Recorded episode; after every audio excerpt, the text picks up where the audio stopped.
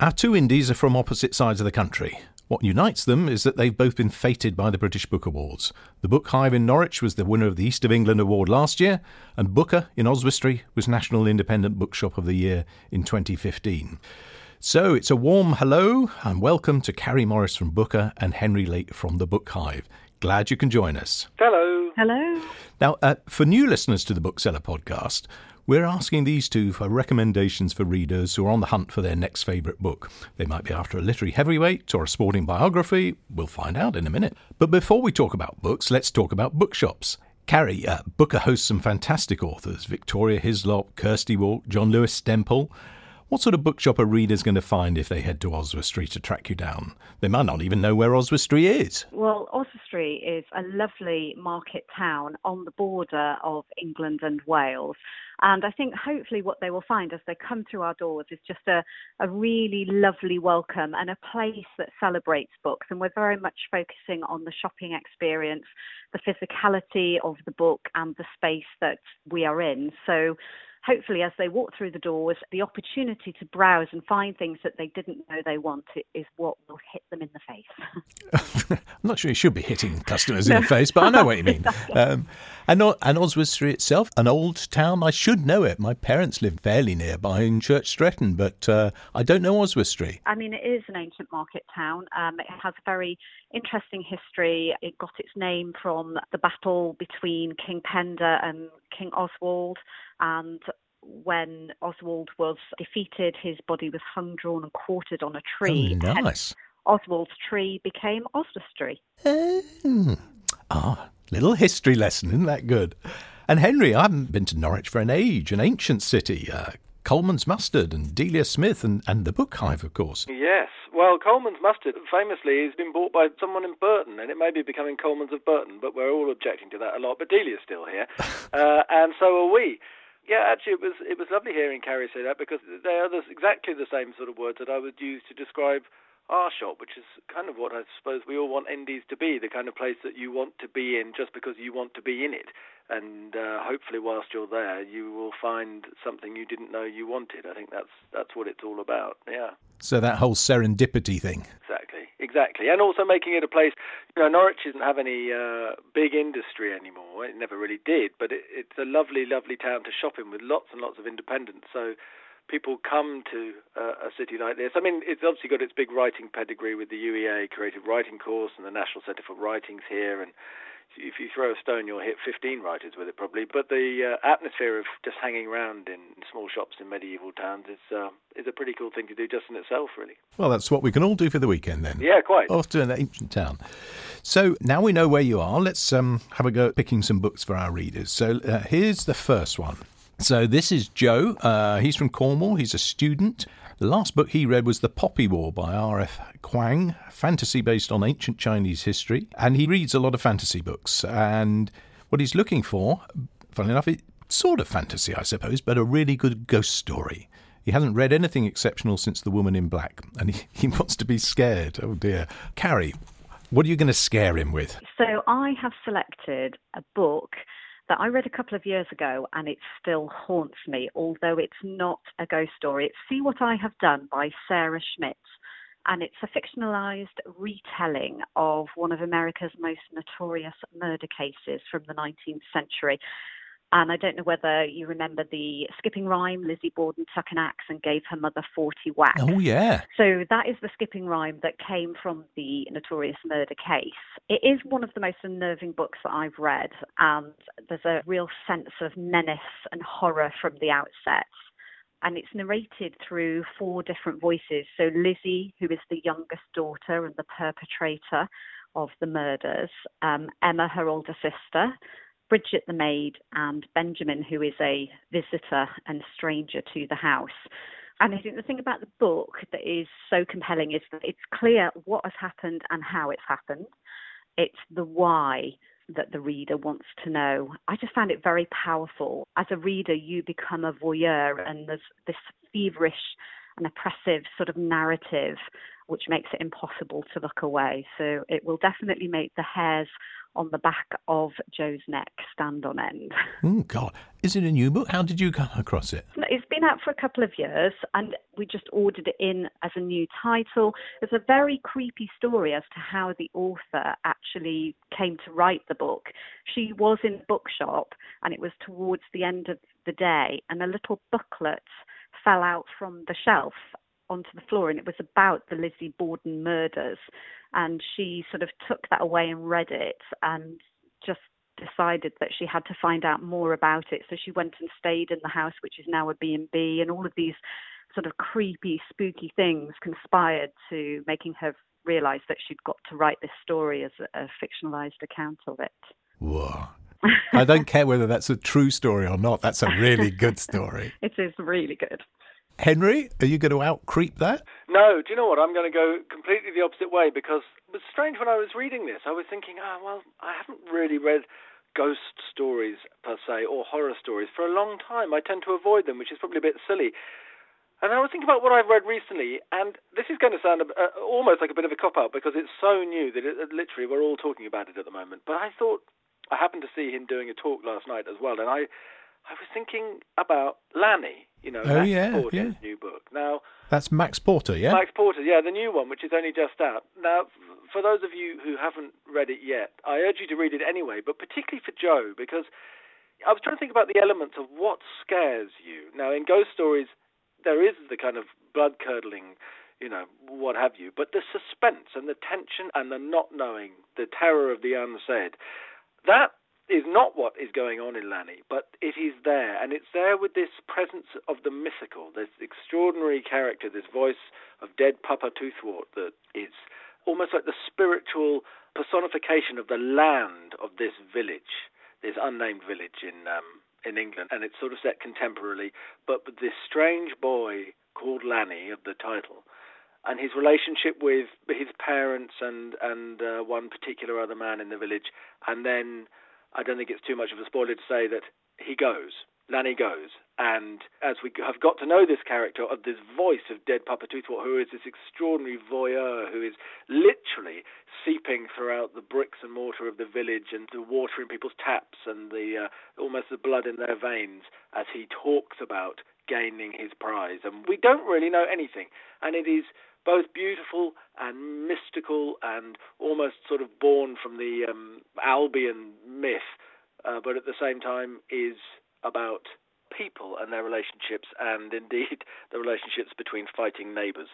And it doesn't quite meet the uh, criteria of a ghost story, but nonetheless, I think it has the qualities that uh, that make that so attractive. I think that's a superb exploration of it as well. I, it had been on my kind of, ooh, you know, I think I might get that. So I shall definitely go and yes, get that now. So let's move on now from Cornwall to Devon. Uh, and Michael, who's a teacher, he's just finished A Monster Calls by Siobhan Dowd and Patrick Ness, which made him cry. Sorry about that. And he bought a copy for his mum. So uh, well done, Michael. And his type of book tends to be books about human emotion. The Kite Runner is one of his favourites. Whether you can do this or not, I, I don't know. But he's got synesthesia, uh, so he sees sounds as colours. Uh, anything that uh, touches on that and representations of it in literature, that might be a tall order. But um, but who knows? Carrie, what do you think? Well, interestingly, um, the book that I chose uh, to recommend is Lanny by Max Porter.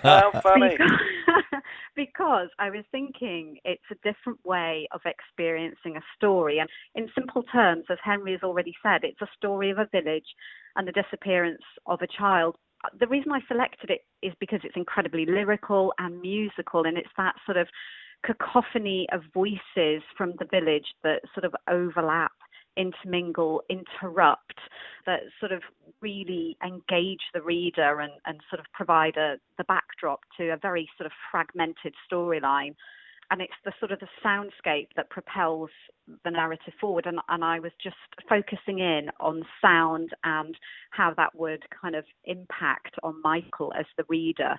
So I thought that Lanny who is this shining light of goodness within his family and within the village. You know, he's a child that is full of imagination, curiosity, and sort of promise, and sort of stands out from all of the others. And he sings, he collects, creates, and sort of immerses himself in the natural surroundings. And it, it's that innocence and that sort of sense of adventure that results in his sort of disappearance. Um, and it's certainly been one of my favourite reads of the year so far. And I love the way that Max Porter plays with form and the words and phrases swirl over the page. So as well as being, you know, it's, it's a very sort of visual uh, read as well as a very sensory read, I think. Well, we've had duplicates before, but not for different people for different reasons. Mm-hmm. But I think last month on the podcast we ended up having um, Tessa Hadley month, where everything seemed to come down to a, a, recommendation. So I think we're going for a Lanny month this month. So, yeah. um, well, that's no bad thing. Yeah, it's not, is it? No. So, Henry? Yeah, Carrie, that's brilliant, by the way. I think that's such a good interpretation of this really quite difficult request. We were saying in the shop today, God, it is really difficult, this. Well, actually, what you do quite a lot of the time with booksellers is that people come in and they say something like that, and really you just steer them completely in the opposite direction. I've done that a bit here, picking up the phrase he used at some point that he was interested in books about human emotion, which is where he mentioned the kite runner, and also the fact that he is in Devon. And it made me think of uh, one of my favourite authors, who's Tim Pears, who I've for years called Tim Pears, but actually it turns out he's called Tim Pears, only discovered recently. He wrote a book called In the Place of Fallen Leaves, and it's set in Devon in a tiny little village, and it's about a girl becoming a woman almost, leaving her childhood years in the midst of this sweltering, sweltering hot summer, and in the rural community that she lives within, and her family, and the farmers, and the people around her. And it is just, it, is a most glorious, beautiful piece of writing. And it is about that emotional connection between people, and as you begin to realize that the world is a different place that you, you always thought it was. And I want to mention it particularly because anyone who has missed out on this book, which I've been forcing into people's hands for years, should absolutely love it, and then should try Tim's new trilogy. The last one came out uh, earlier this year uh, because it's absolutely brilliant, and he is a writer who I think everyone should know. Well, funnily enough, I was particularly taken because the trilogy is the the West Country trilogy, isn't it? That, That's right. Yeah, and I was just browsing in a bookshop uh, a couple of weeks ago and saw the first book in the series. I can't remember the name of the, the Horseman. Horseman sounds familiar. Yeah. Um, and I thought it sounded absolutely amazing. But I wasn't sure about the trilogy, whether I committed to buying all three in one go or whether I should just start off with one of them. Well, I would say that it makes no difference because you're going to end up buying all three okay. once you bought the first yeah. one anyway, so you, you, you, could. But I would also say, you know, that, that this place, in, uh, this, sorry, this book, In the Place of Fallen Leaves, is well, well worth searching out as well. It's a much older book, but it's available now. They're all back in print, so that was my recommendation. Oh, that's a good one. So Tim Pears, and it's Pears, not Pears. And right, we're going up to the north of the country now to Esther from Cleethorpes. She's mum, and the last book she read was You Left Early by Louisa Young, which she found really, really good. And she's reading a lot of memoirs at the moment. And family memoirs and how people get over, or they don't, uh, what happens to them. It's, that's what she's interested in.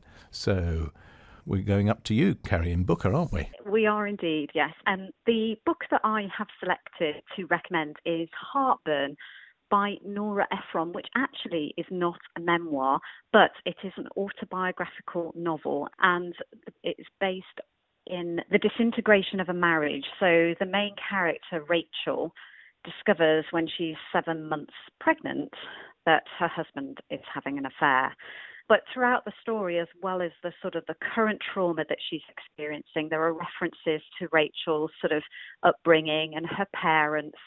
And that all contributes to the texture and backdrop of her, her sort of family situation and, and helps go some way to explain how she manages to pull through the, the grief and trauma of this relationship meltdown for me, it's sort of Nora Ephron's wry, deadpan humour that makes it tragic but also bearable. And she does this amazing thing of interspersing a selection of comforting recipes that helps give the protagonist and also the reader some reprieve as this sort of awful situation is unraveling.